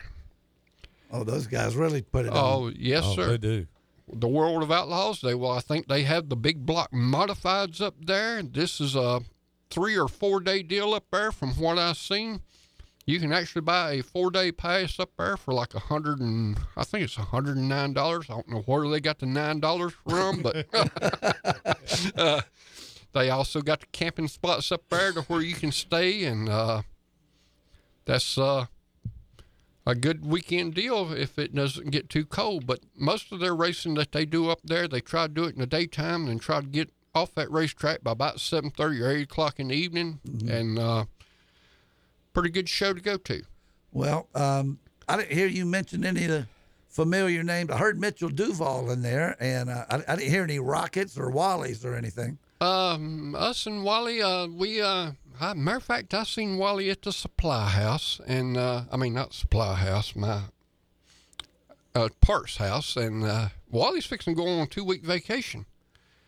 Well, and he said he'd be back for which our next race we got qualified in was over at Traverse Rest Speedway, and they've rescheduled it for November the 16th since Charlotte's having all their racing coming up here this weekend and next weekend. So the next opening Saturday is going to be the November the 16th, and we will actually race over there. And I think everybody knows that the 18 car of Bradley Weaver, he's starting on the pole, we starting on the outside pole, and behind us is going to be Wally back in there. And but whenever this race is over with, somewhere or another, Wally's going to be up front. Well, I guarantee that. But are you going to switch cars on him? You were talking about switching cars on him. I left I was sitting there talking to Wally, and I said, you think I could just about get this decal that we've been talking about all this time? Yeah. And I could have it printed up the same as the one that's on that other car and just kind of go slide in over and just see if anybody says anything. And what if they do? What's the worst they could do? I'll start the rear of the field. All right. You know, kind of like Chase the other week had, you know, and then he blowed his motor. And for some reason, I don't know, if you out there at first practice and you blow your motor, it seems like it shouldn't count against you. Till you qualify something like that. That's what I said last week. That makes much more sense. I guess it makes too much sense. Well, I just had no idea that's the way it worked, that if you hadn't already qualified and you blew your engine, you still got to go to the rear, and you got to run the the Daytona engine that you ran in July, you got to run it in January or in February, or your Talladega engine. I didn't know that. It doesn't make any sense to me that you can't put whatever motor you want to in there before you qualify. Especially going from one track and coming back to the same track and having to use the same motor you used 6 months earlier. To me, that's crazy. Well, you know, I used to eat breakfast with Bud Moore, and my brother worked for Junior Johnson. And I'll never forget Bud Moore. He used to sit there and he would snort a little bit. And he would say that Junior's car was always on Sunday morning, was backwards in the pit stall with the hood up. And them boys would have the motor horse sitting right there. And whenever they had driver's meeting, if Junior walked out and scratched his head, they started pulling the motor out of that car. That's like baseball signals. Yes. And I looked at my brother and I said, why would y'all? Bud said, they would say that there's a leak of something in the header or something like that water was coming out the header pipe and they had to change motor that morning. He said, all they done was wait to see at the driver's meeting, they'd draw numbers. And if your number was drawn, you had to pull down after the race. People don't realize this back then. Yeah. And if Junior's number wasn't pulled out of the hat, he knew he wasn't going to be tore down that day. So guess what he done? For some reason, they changed motors. Yeah. I don't know why you'd change motors on Sunday morning. I can think of a reason. And I'm not that smart. But or I can think of a reason either way why you'd want to change motors. But, you know, I don't know when they did away with this. Greg could probably tell us. You know, towards the end of the year, and it would only be towards the end of the year where you want to go to this much trouble if you were in a close points battle, especially if you were winning the points championship or something like that. You used to have I remember a lot of times seeing speaking of Holman-Moody or the Petties or whoever, having an engine on a hoist in the garage area where if you blew an engine during the race, you roll it in there up under that hoist and you change engines real quick. And I mean, you might lose 10 or 15 laps, not even that many if it was a caution flag or something. But, you know, you could change engines during the race. Yes, you could. Yeah. They pretty much stopped all that, and they've just about stopped you from working on the cars on pit road now. For you got that 5 minutes and go back out, and if you can't make up a certain speed, you're behind the wall. Yep. There's some things about that I like. I don't know if I'm not mistaken, that correct me if I'm wrong. I think it's 5 or 6 minutes, whatever it is. Let's call it 5. But is that not also from the time you hit the pit road? Yeah, I think it is. I mean, that's not right. It ought to be from the time you stop and they can actually start working on it. Because if you're lucky enough to have the pit closest to the exit, you're losing a lot of time between entering the pits and getting to your stall. I mean, a lot of time. I think one of the reasons they kind of put this in was the Matt Kenseth and Joey Logano deal 2 years ago, where Matt kind of come out of the pit road and the whole front of the car was gone, and he decided here comes the 22 car. Yeah, they took him out too. So I guess they figure after 5 minutes the driver cools off, and but no, drivers don't cool off. Drivers do not forget either. I was gonna say they got good memories. I was kind of watching a little bit on TV this week, and they had Kyle Busch on TV, and he was sitting there talking about it, and he said, "Well, I was trying to give my my one-word answers to the press, and all of a sudden the fight broke out." And he said, I looked at him, I said, "Y'all need to be over there. That's where all the action is." Well, you could when they were interviewing Truex after, you know, they do the interview on the finish line and then they do the other one later in victory lane. But when they were out there on the track interviewing him, he was looking over the shoulder of the announcer instead of looking at the camera or the announcer. And you could tell he was concentrating on what was going on the. He was watching the fight. He was watching the fight before they ever told us they had a fight. But we got something going on in Greer today that we need to talk just a little bit about in the next 2 or 3 minutes. Our good friend, what's our good friend's name? Ernie? No. Hank Guyton. Hank Guyton. Yeah. A good friend, Hank. And with the Hot Rod Revival 6 out there at the Greer Dragway, that's been going on since 8:30 this morning, but the action on the track starts from 12 to 5. It's $15 admission, and so about the time we're done with, they'll start firing them up, and they got all these different classes and these historic race cars and a beauty contest. And that $15 is also your pit pass. That's right.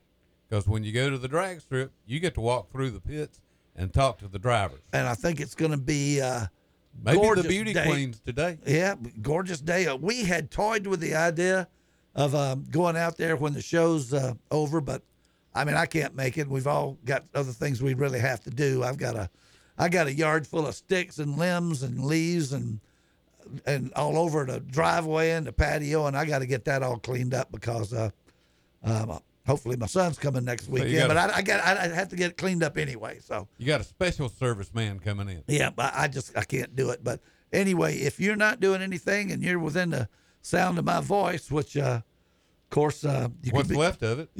I apologize for that. But if we if you're listening to us in Australia, you're in the sound of my voice. But if you're right here in the Spartanburg area, head on out to Greer Dragway because they got a full afternoon of drag racing and good food and things to look at, and I really wish I was going to be there. I got Cherokee Speedway off my bucket list, so I'll get Greer Dragway next year.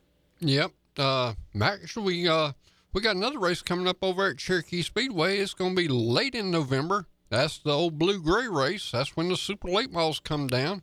That's going to be after the weekend of November 16th, so that's going to put us somewhere around November the 23rd. That's going to be about, I think it might be just a one-day deal over there where they bring the super late models in. That's going to be the week before Thanksgiving, and then everybody knows that right after Thanksgiving, they usually have the four-cylinder nationals over there, and that's a big deal to do over at Cherokee Speedway on the weekend after Thanksgiving. These boys coming over there. Well, and we'll have results of everything up until it's looking as of right now like our final show is going to be, I had it there. I was looking right at it. In November would be the 23rd. Yeah, I think 17th is the last race. The 17th is the last race, and we'll do a wrap-up show. So we got like three shows after this one. And we will that's usually the show. We have Mike Helton on. We have him to start the year and to finish the year. And so it's, boys, it's winding down. So let's take our last break and come back, and I'll do some I think my voice just might make it to the end of the season. I hope it does.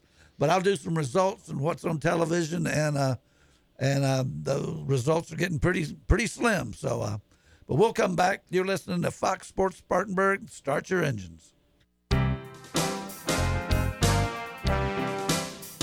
It's easy to jump on the internet and search for financial information. But what happens when you run into conflicting articles and need to separate fact from fiction? That is where Trent Lancaster can help. Trent is an investment professional at Janney Montgomery Scott, located in the Spartanburg office, who will take the time to answer all of your investment questions. He can help you develop a personalized financial planning strategy with the flexibility to adapt to your changing needs. Trent can also help you with estate planning, setting up trusts, income for retirement, and legacy planning for the next generation. Call Trent today for a complimentary portfolio review by calling 864-585-8282. That's 864-585-8282. Or visit TrentLancaster.com. Janney Montgomery Scott, LLC, member FINRA, NYSE, and SIPC. When John B. White Sr. opened the Beacon Drive-In in 1946, he probably couldn't have imagined email, the internet, or heck, even Morgan Square having a fountain. But I'll bet you Mr. White always envisioned the Beacon offering great food and tremendous service. And now, 70 years later, that tradition continues. You can't count on everything, but Spartanburg has always counted on the Beacon Drive-In for 70 years. That's decades aplenty. The Beacon, where the food is always good since 1946. Every now and then, we need to get away and relax. And there's no better way than spending time at the lake. Wateree Lake RV Park and Marina in Liberty Hill, South Carolina is the perfect place to decompress. At Wateree Lake RV, enjoy full hookups, a bathhouse, bar and grill, and a boat ramp marina with ethanol-free gas. Hookups available on nightly, weekly, or monthly. Wateree Lake RV Park and Marina in Liberty Hill, where families get away. Mention Fox Sports 1400 and get 5% off your stay up to 3 days. Call 803-273-3013.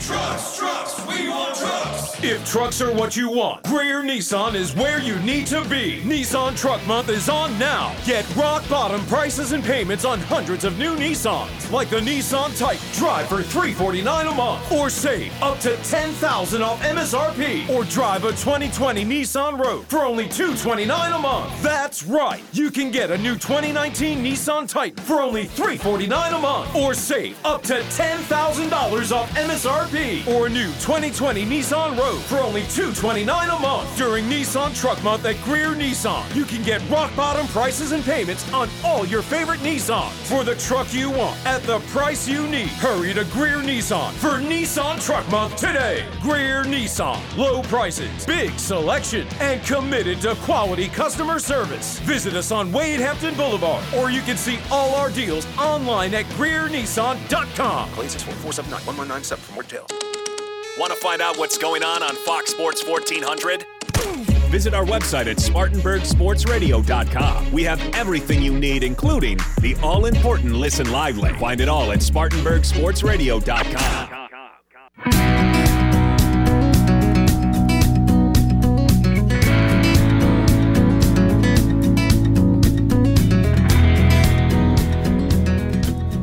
And welcome back to our final segment of Start Your Engines. And let me... touch on what's going on. Of course, we have mentioned the Cup race last week. And it was Martin Truex totally dominating the race with a leading 464 laps, which is, I think that was the most that had been led. And I don't remember who did it. Somebody led 484 about 10 or 15 years ago or something. But that's to me, that's not a good race. So, it ended up kind of exciting with the fisticuffs on pit road. But second was William Byron. He just couldn't quite get there. I was hoping he'd be able to run Truex down, but nobody was going to run Truex down. But Byron was second. Keselowski was third. Denny Hamlin was fourth. Ryan Blaney was fifth. Kurt Busch was sixth. Kevin Harvick seventh. Joey Logano was eighth. Kyle Larson ninth. And Ryan Newman was 10th. Now, the point shakeout with Truex as the leader, and, of course, he has automatically punched his ticket to the Final Four. So he's got it doesn't matter how many points lead he's got. Denny Hamlin's next, and he's got a 7-point lead over Kyle Busch. So that's your first three cars are all Gibbs Toyotas, which... You know, one of them's okay. I certainly don't want to see three of them in the Final Four. Right now, number four is Joey Logano. That would be in the Penske Ford, and that's who I'm pulling for, personally. Fifth is, and he's 3 points behind Busch and 10 points behind Hamlin. Next is Kevin Harvick is fifth. Sixth is Ryan Blaney. Seventh, Kyle Larson. And Chase Elliott is 74 points back. He's actually 54 points behind Hamlin, which is who he would have to catch. But, for second, actually, he needs to catch the fourth-place guy, and he's 44 points behind him. But he needs to win a race. But we were sitting here talking a little bit earlier, the big deal between Joey Logano and Denny Hamlin. But I asked you a little bit earlier, did you see the deal between Kyle Busch and Eric Amarola? And I forgot I did, but they... Eric kind of bumped him a little bit getting into the... third turn, but coming off fourth turn, it looked to me like Kyle Busch had it hard left. I mean, they was to me that'd been the fight after the race. Well, and it could have been a free for all, because if I would have been somebody like Jimmy Johnson who got caught up in their mess, I'd have come over there and punch somebody. Yes, I mean sometimes you take out somebody that really is racing hard. It's got a lot on them, and everybody's sitting there. People don't realize what Jimmy Johnson's got on him right now. You know, everybody's, what's wrong? Well, if he knew what was wrong, he'd already fixed it. Well, that's true. And they,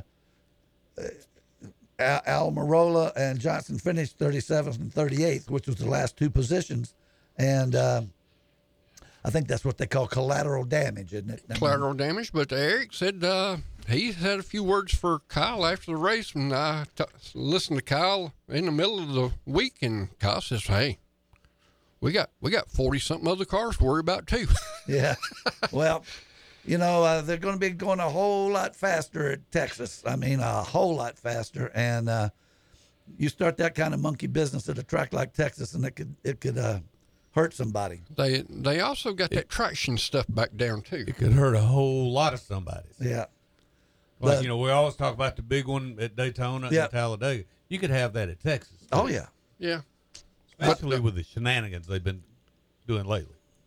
The traction thing, what were you saying? They spraying that track down with that traction and stuff again. And don't get wrong, that's just making the cars feel that much better to them drivers, too. Yeah, it's false security. Xfinity did not run last week, but they will run tonight on NBCSN at 8:30. If you get tired of football, that would be... I know Carolina plays at 7:30, so this will be cutting right into that. The O'Reilly Auto Parts 300 is at Texas, and Christopher Bell and Cole Custer, Tyler Reddick are about the only three with a chance there. The champion's going to come from one of those three, because fourth place, Justin Allgaier, I think he's just a little too far back to catch up over 30 points in three races. And, of course, Jeremy Clements, who I hope he had a good Halloween. Don't know what he went as, but he was gracious enough to come on our show last week, and there's a great interview. He's got third place in the standings by 13th place in the standings by 3 points over Gray Galding. And as I have said several times, we want him to stay there because that's the best he can do. The trucks did not run last week, and they don't run this week. They don't run again until next week, which they will run the Lucas Oil 150 at Phoenix on FS1 at 8:30 at night. I believe the 8th is a Friday, so it'll be a Friday, Saturday, Sunday show with all three series of NASCAR, the big three, going at it at one track for Phoenix, and then again the next week at Homestead. But Brett Moffitt is your point leader there, with Stuart Friesen in second, Ross Chastain is third, Austin Hill is fourth, and Matt Craft in fifth, and we won't go any further back there. And where is my... Oh, there it is. Right in front of my nose. Formula One, they ran last week at Mexico, and, of course, Lewis Hamilton won again, and Sebastian Vettel in the Ferrari was second. Valtteri Bottas was third in the Mercedes. Charles Leclerc was fourth in Ferrari. And fifth was Alexander Albon for Red Bull Racing. The American cars, Kevin Magnussen was 15th, and Romain Grosjean was 17th. Well, we've already, kind of hit on this IMSA deal. IMSA deal, I just texted my brother a little while ago, asked him what was going on up there at Action Motorsports, and he said just got cars tore down up there, getting ready to go back to Daytona. Everybody knows that. Don't get me wrong, we in November, we got December, then we go January. They start racing down there with the IMSA WeatherTech. And about January the 20th or 26th, somewhere along in there, whichever weekend it is. And so we don't have too much of a time to wait till we go back to racing. And they have a short off season, but during the season, they have gaps. Yes, they only have about 14 to 15 races a year, but they're 14, 15 races. 24-hour race. Can you see NASCAR going and say, we're going to race 24 hours, boys? That wouldn't happen. They'd have to do some work on the cars. With, you are. Headlights and windshield wipers and stuff. They already want to get down to 400 miles. That's 400 miles. Everybody talked about the World 600 up there at Charlotte. It's that last 100 miles that really puts the strain on them cars. Yeah, I hate to see them do away with 500-mile races. That's been the standard since Indianapolis in 1911. Getting back to the Formula One, they race this weekend. So as we were talking about with Nelson, how in the world that they have two huge races like that in the same day? But the Formula One is 190 miles from Fort Worth, where the stock cars are running, is the Formula One race, and it's called the Emirates, which is an airline, United States Grand Prix, and that's in Austin, and that will be this Sunday. So let me just do the TV here real quick. Today at 4:55 on ESPN News is the Formula One qualifying from Austin live. On CNBC at 5:30 is the Xfinity qualifying live from Texas, 190 miles away. At 7 o'clock tonight on CNBC is the NASCAR qualifying for the Cup cars. Then at 8:30, after a short break after the Xfinity qualifying, is the NASCAR Cup qualifying will be the Xfinity race at 8:30, and that's tonight. And so that's a little break from football if you want it. Then tomorrow, 1:30 on ABC is the Formula One race from Austin, and you could actually watch most of that because their races run about 2 hours. With the Cup cars running at 3 o'clock on NBCSN. So football, auto racing, football's in full swing, but the auto racing's winding down, and we got it tonight to watch and tomorrow afternoon. Yeah, and forgot to ask Jeremy Clements last week.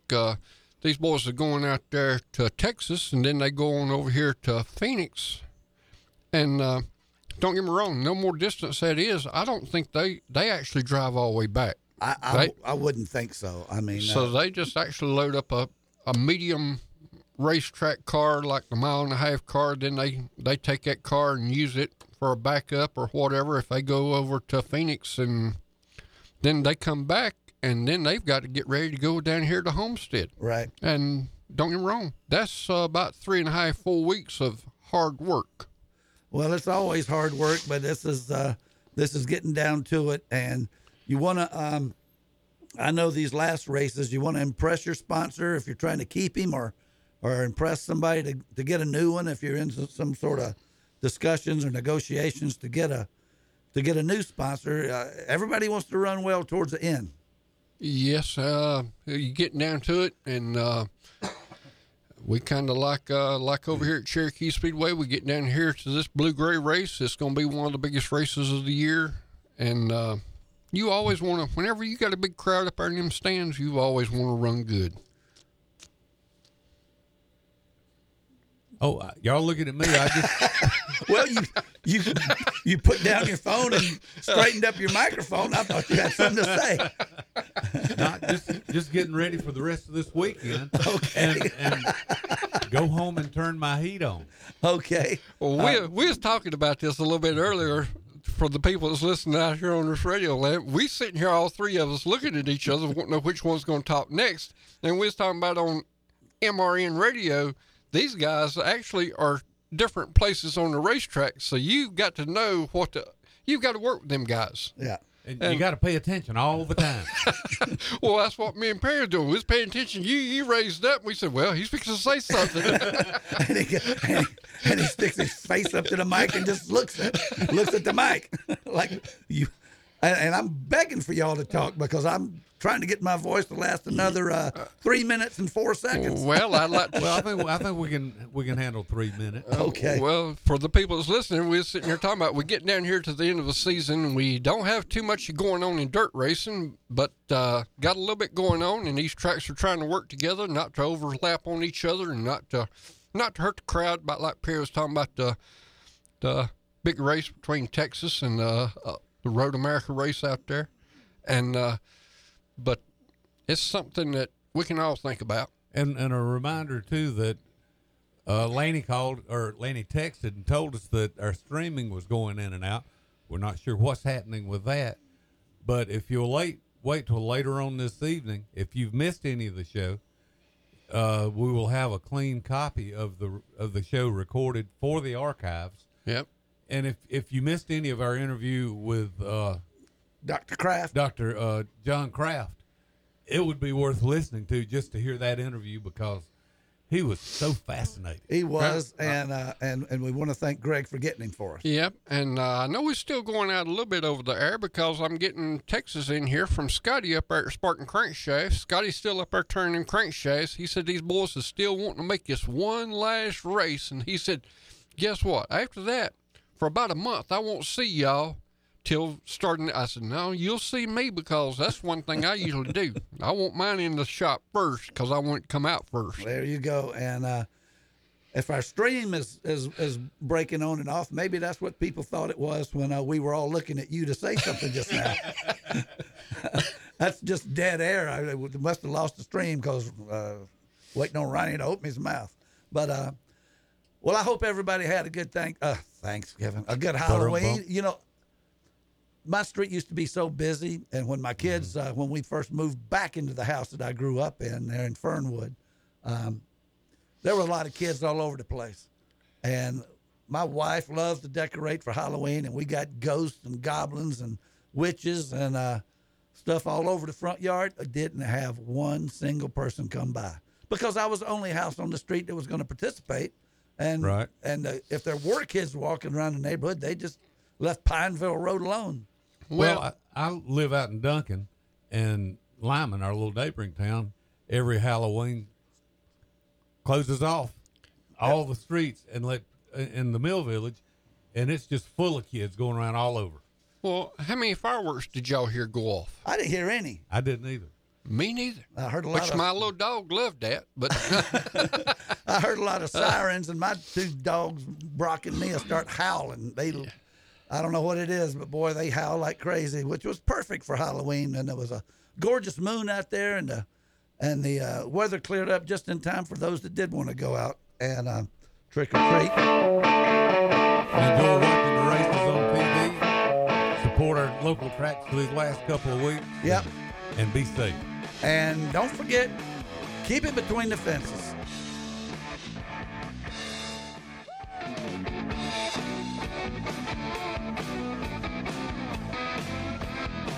You've been listening to Start Your Engines. Tune in each Saturday morning at 10 during the season for the very latest in auto racing news, interviews, and guests from around the sport. To find out more or order Perry Allen Wood's books on motorsports, visit McFarlandBooks.com. Start Your Engines has been a presentation of Fox Sports Spartanburg, LLC. All rights reserved. We are Fox Sports! Your home for Bump and Run weekday mornings at 7 is Fox Sports 1400. WSBG Spartanburg, now on FM at 98.3. For more convincing, listen.